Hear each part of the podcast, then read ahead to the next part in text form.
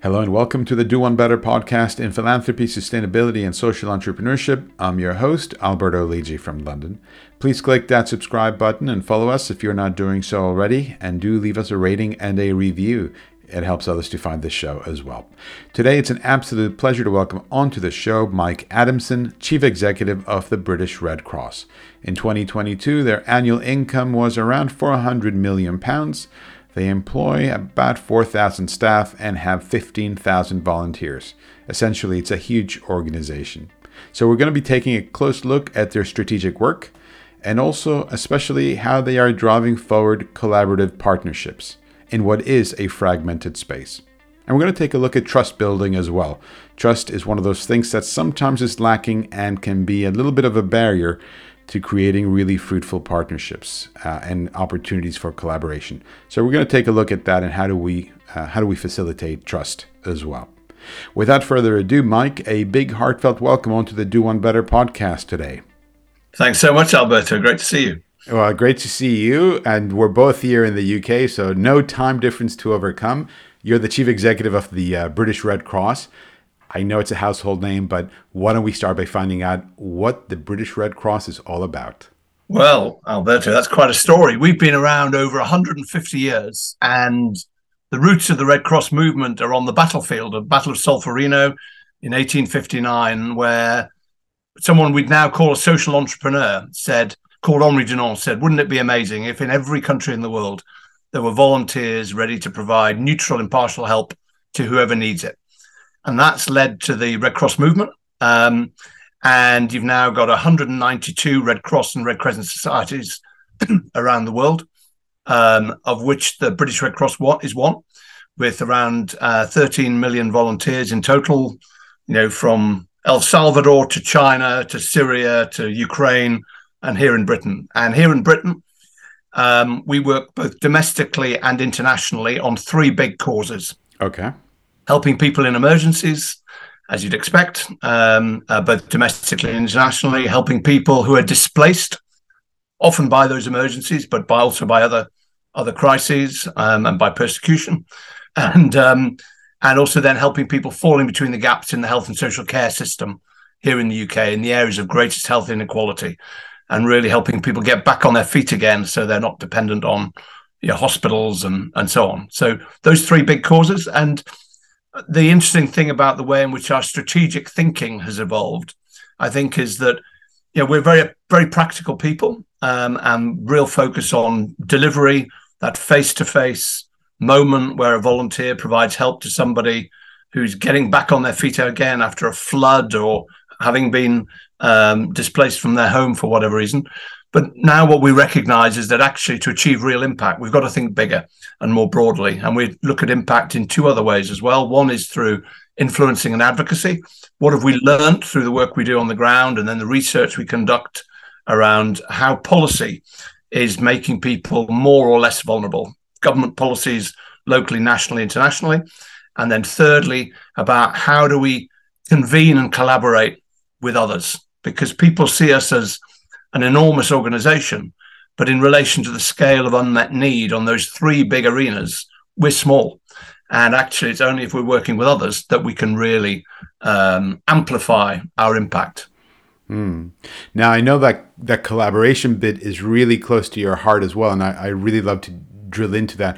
Before we do, let me just get a little bit more context. Even though you're one of almost 200 organizations, you're still huge, right? I mean, if I'm not mistaken, your your budget this year, your income is what three, four hundred million pounds. Yeah, so it varies from year to year according to the profile of emergencies. And in 2022, we'll turn over uh, well over 400 million pounds because of the amount of money that we've raised from a very generous UK public um, and indeed some from the British government for the support to people affected by the Ukraine crisis. Uh, we've raised nearly 180 million in total for that. And that supports people in Ukraine, in the neighboring countries, and then those people arriving here in the UK as well.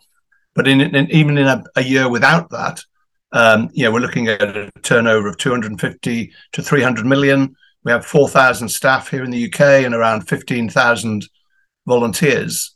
And the challenge for us, Alberto, is that you know, we used to think about emergencies in quite a linear way. You know, we have a big emergency, uh, that we help people, we raise money, we deploy people to help. Then we we have a rest and we wait for the next one. Now we're in a world where actually the emergencies are simultaneous um, and um, ongoing, and the the impacts of global emergencies are felt here in the UK. When you think about COVID, think about the Afghanistan crisis, you think about Ukraine, you think about uh, uh, the cost of living crisis. These are all global crises with UK dimensions, um, and we respond both to the UK dimensions and then to the global aspects, as well as then the floods, the fires, and so on that happen in the UK all of the time anyway. Hmm. So it's a fast-moving treadmill, and you got multiple objects on that treadmill at once. Exactly right, and a lot of the whole juggling, therefore, of the you know the resources and the kind of organisation that we need to be. We need to be. We've always prided ourselves on the ability to mobilize resources for an emergency. But we now need to be far more adaptable and surge um, in different ways and almost organically and flow between these different crises. While also, and I think the challenge for, for many organizations in all sectors is you, you're also trying to redesign the plane while, while you fly it because actually new technologies create new opportunities to reach people in different ways, to engage supporters in different ways, to automate back office processes.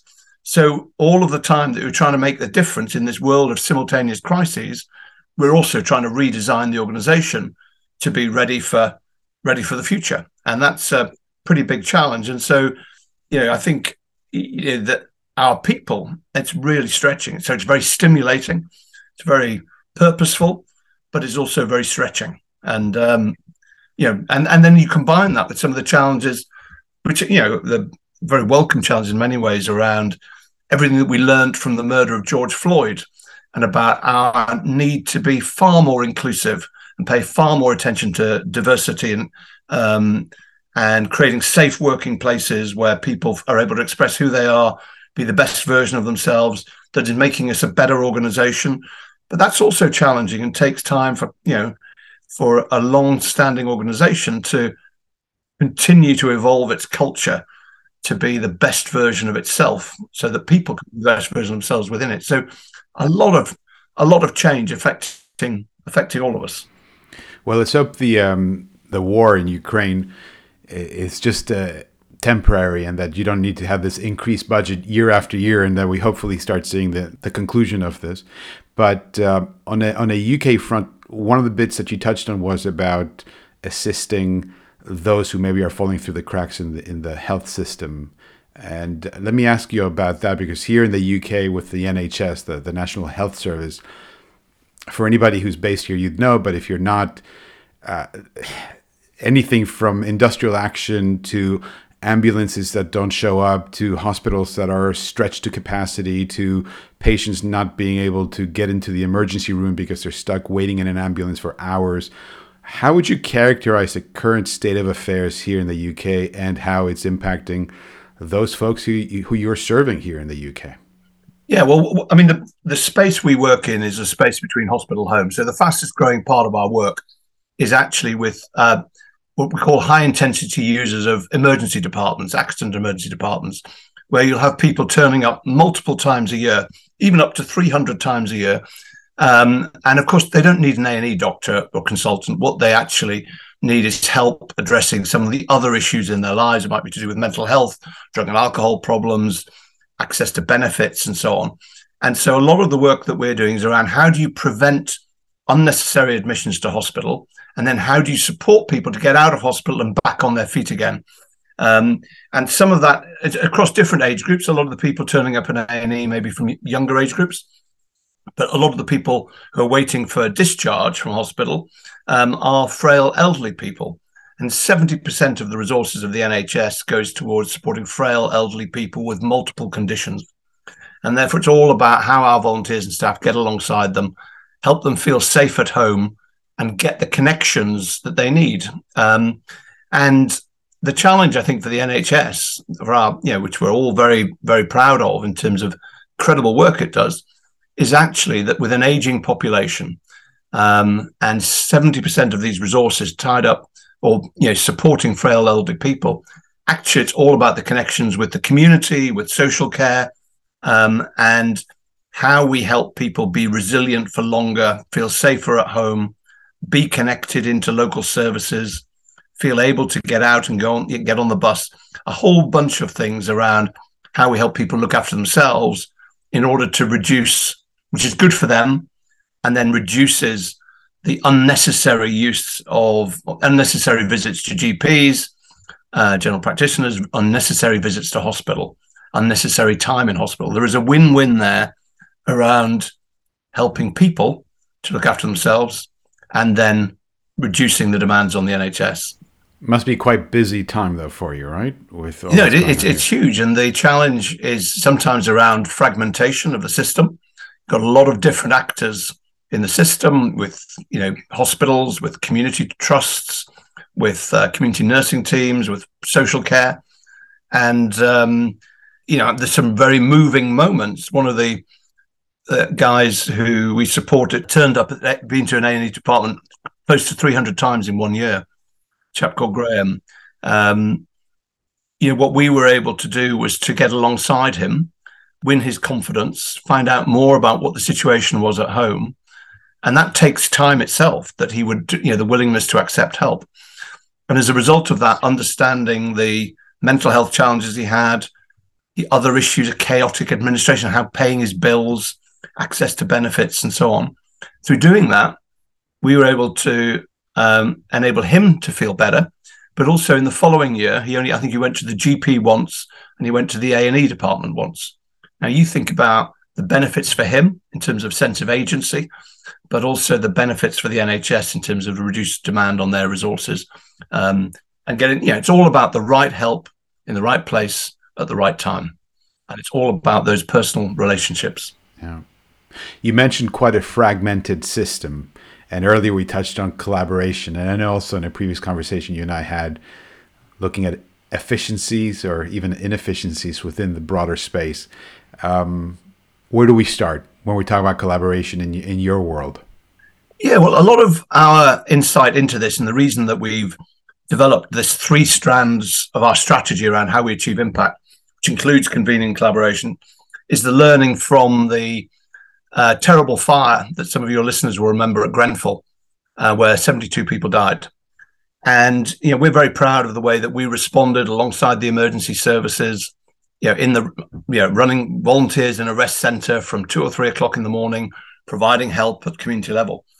But I think what we also recognised over the days and weeks that followed is that lots of local organisations, the mosques, the churches, the local youth groups, they also opened their doors from you know the early hours of that uh, terrible Wednesday morning, um, and um, they'd never been involved in an emergency response before. They didn't see themselves as emergency responders, and actually that's the same thing as would happen in a big earthquake or a flood or something around the world as well. The first responders are the local community.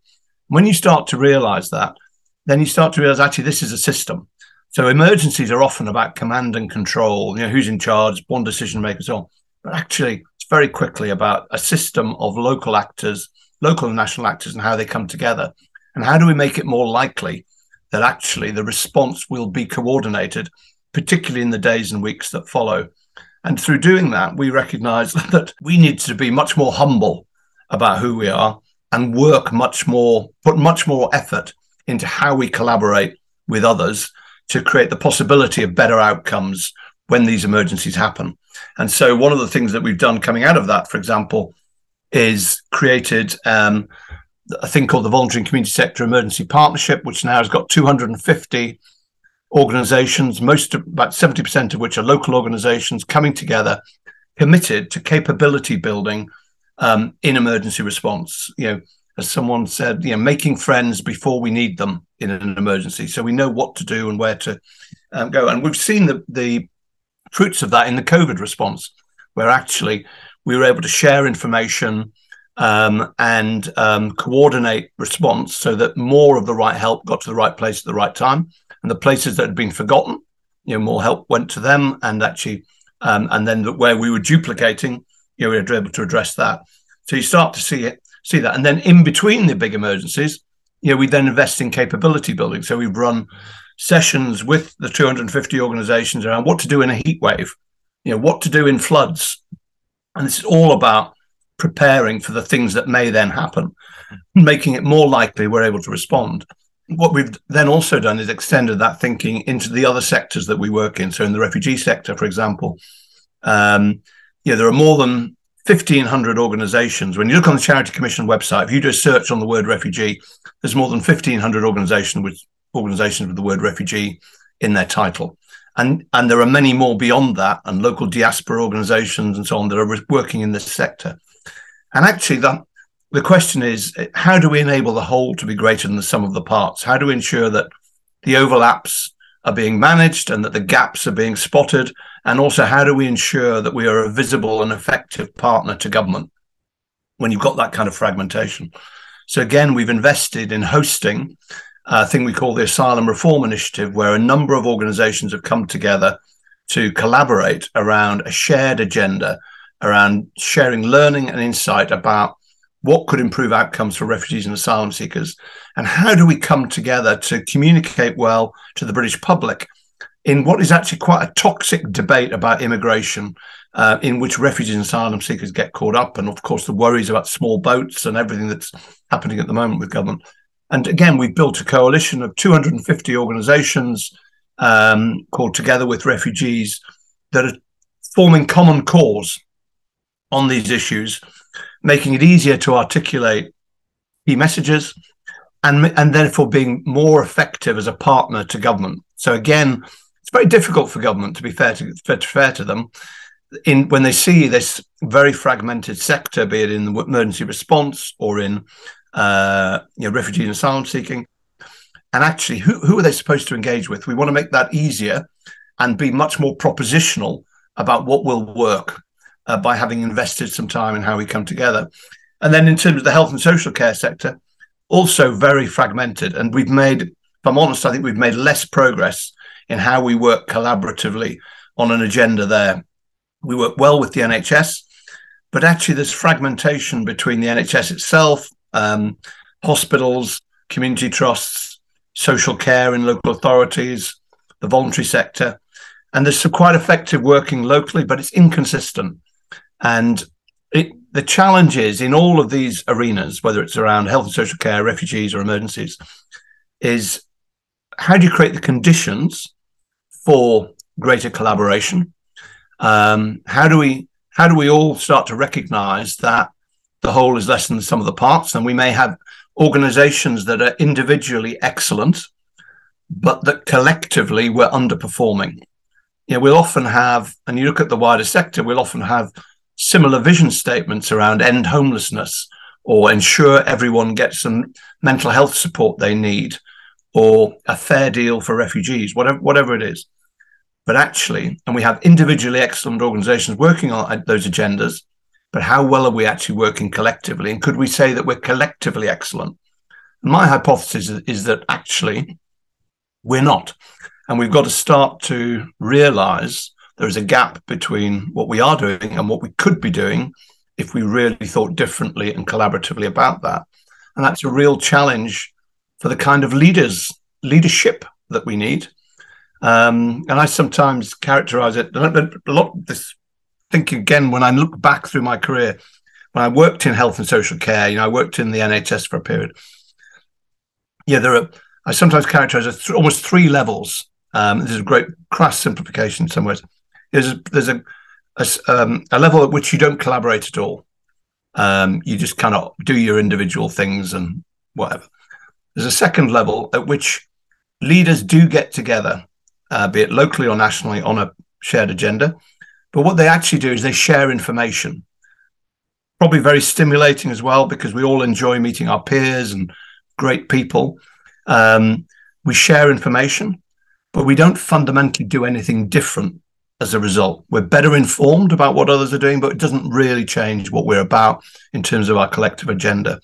Um, and then the third level is when we really start to work collectively. We start to really think about how our combined resources, if applied through our individual organizations, but to a collective purpose, how we could actually you know, change the world um, locally, nationally, internationally. And I think that is the the challenge, and that that takes time and and particular orientation of leadership. Um, so on, on that specific point about creating the right conditions for collaboration and leadership and and the collaborations you've described they're multifaceted. You have some which i which i'm gleaning from what you're telling me here are about engaging with those local partners during a time of need. Others might be thematic around refugees or care various other things. Others have to do with policymakers engaging with government. So so tell me you as a chief executive and having an organization with 4000 employees what if, if we could, somewhat in a succinct manner, what does the collaborative uh, collaboration creative process look like with all of these different uh, moving pieces? Is there a person that's a sort of chief strategy officer for collaboration? What does that look like inside the British Red Cross? Well, that's a great question. Um, and um, I think a lot of it is emergent. You know, that it's it's intentional, but it's emergent because, and that's why it's about, and this, you know, that great Sheryl Sandberg phrase, phrase of, you know, leaning in. It's about groups of leaders, be they locally or nationally, um, or indeed internationally, leaning in to some shared outcomes where you're not quite sure what they'll be. It's not a linear planning process. It's actually saying there is something bigger to play for here. And we are going to under, you know, take the time to understand about en- enough about each other and our personal journeys and drivers, but also about the organizations, their histories and priorities and budget constraints and what have you, to actually really start to say, we want to change the world for refugees and asylum seekers here in the UK, or we want to um, uh, ensure a much more resilient nation for the emergencies that are going to affect it in the years to come because we're going to have far, more emergencies in, in, in, the UK.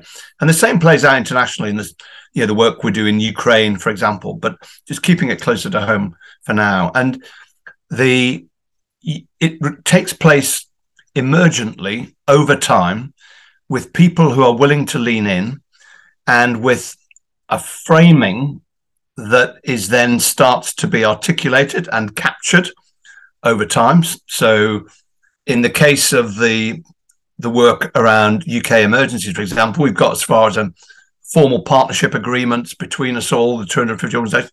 In the case of the refugee work, we haven't got yet as far as a partnership agreement. What do we expect of each other? What are we prepared to put into play, the sacrifice of ourselves, in order to enable the greater greater good? And so this requires, I think, leadership, leaders with real insight with a real belief in the fact that we'll we'll we'll be achieve more together.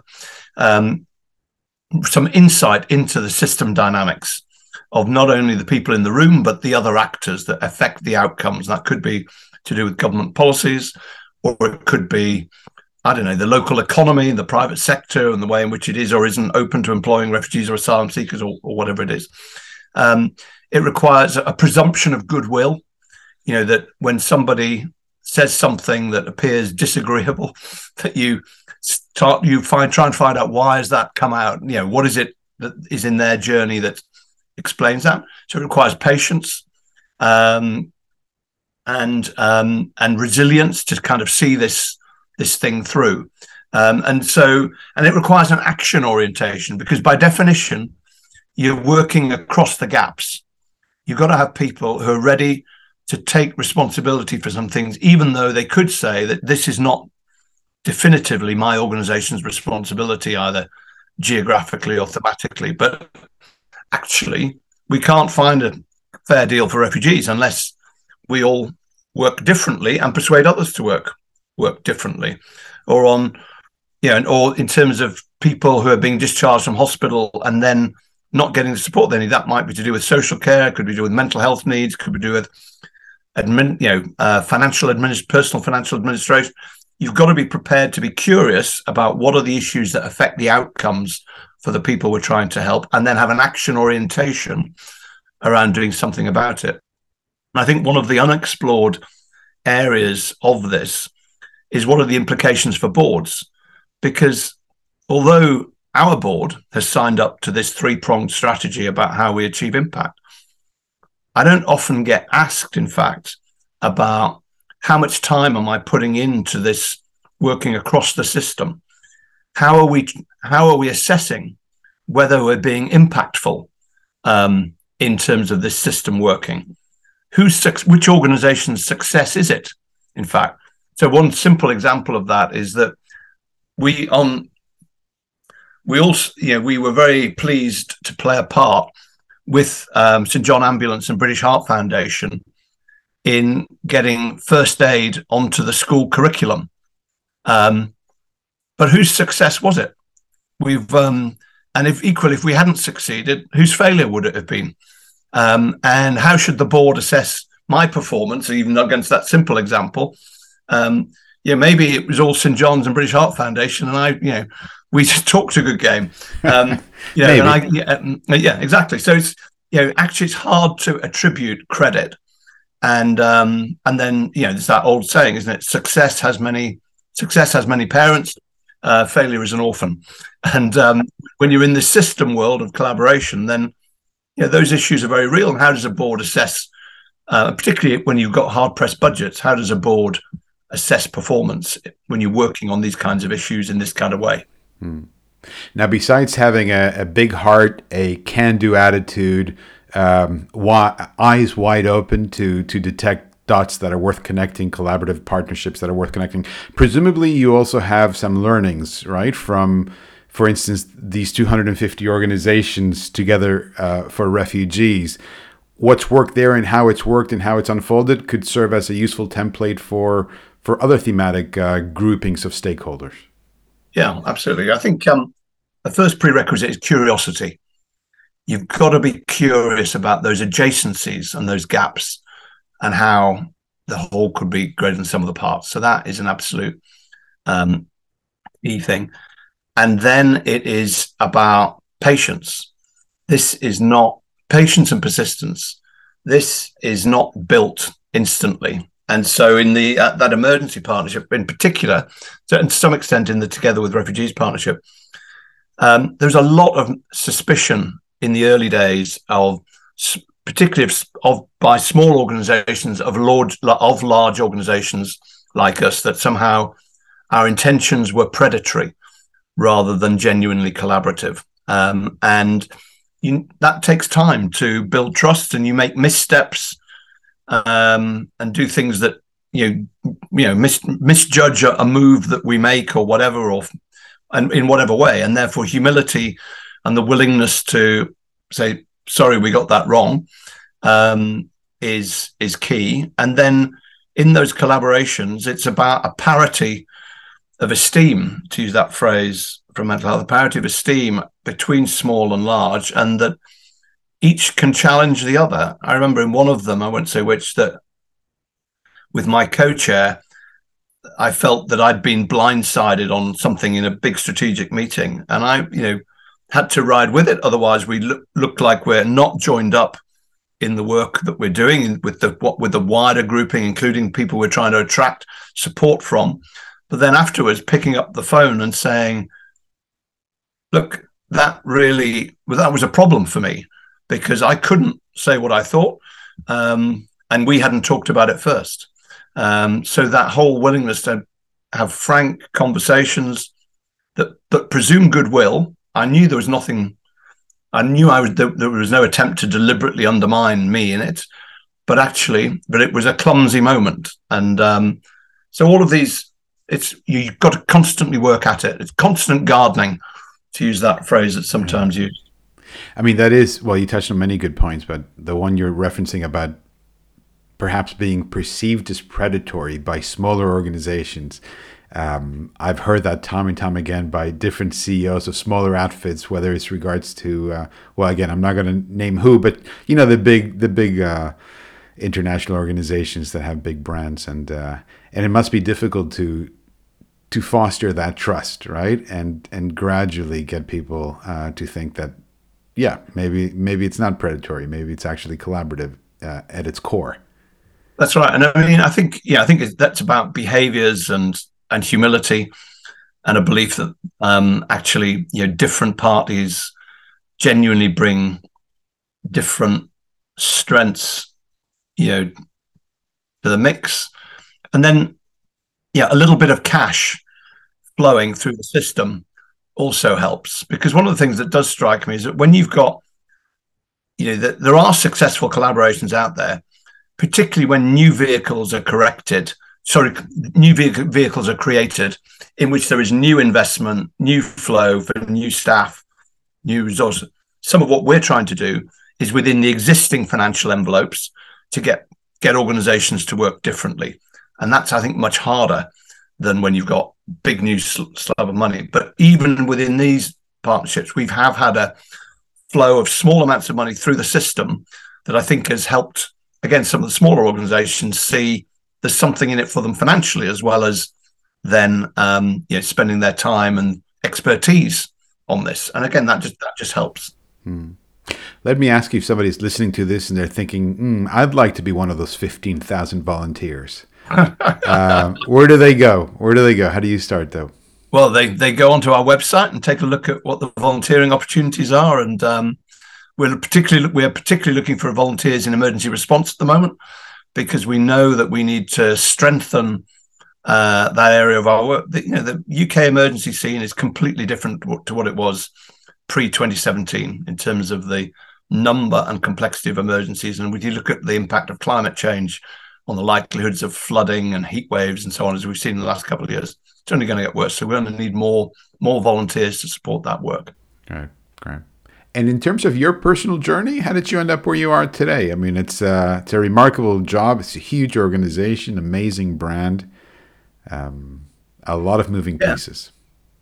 Well, I've always I've always believed in social purpose, Alberto, and that kind of has always informed me. But my career started in the commercial sector, and um, I was a management consultant uh, doing commercial work, but I did a mix of UK and uh, international work, including some development work, and that kind of got me curious about how I could make more of an impact. And I, you know, made the first move out of that world. And at the time, I get very well paid now, but I took a big pay cut at the time to move out of that world into the Red Cross for the first time. Did UK and international work for about ten years. Then I left and I went to work in the National Health Service for three years um, as a director in you know what you'd now call an international care uh, integrated care board, um, which was a primary care trust at the time. Did that for a few years, and then came out again back into the sec- the not for profit sector around disability and deafness.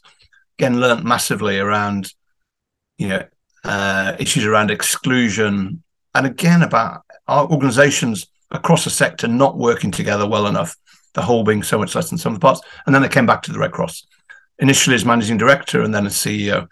So um, yes, I've I've I really value people coming into our organizations with that mix of sector experience because we've all we can all learn from each other and we need sum of those private sector disciplines you know in some of our organizations to really continue to sharpen us up um, and um, but it's our world is tougher in many ways because how do you assess whether we're successful? You can't just go and look at the profit and loss statements.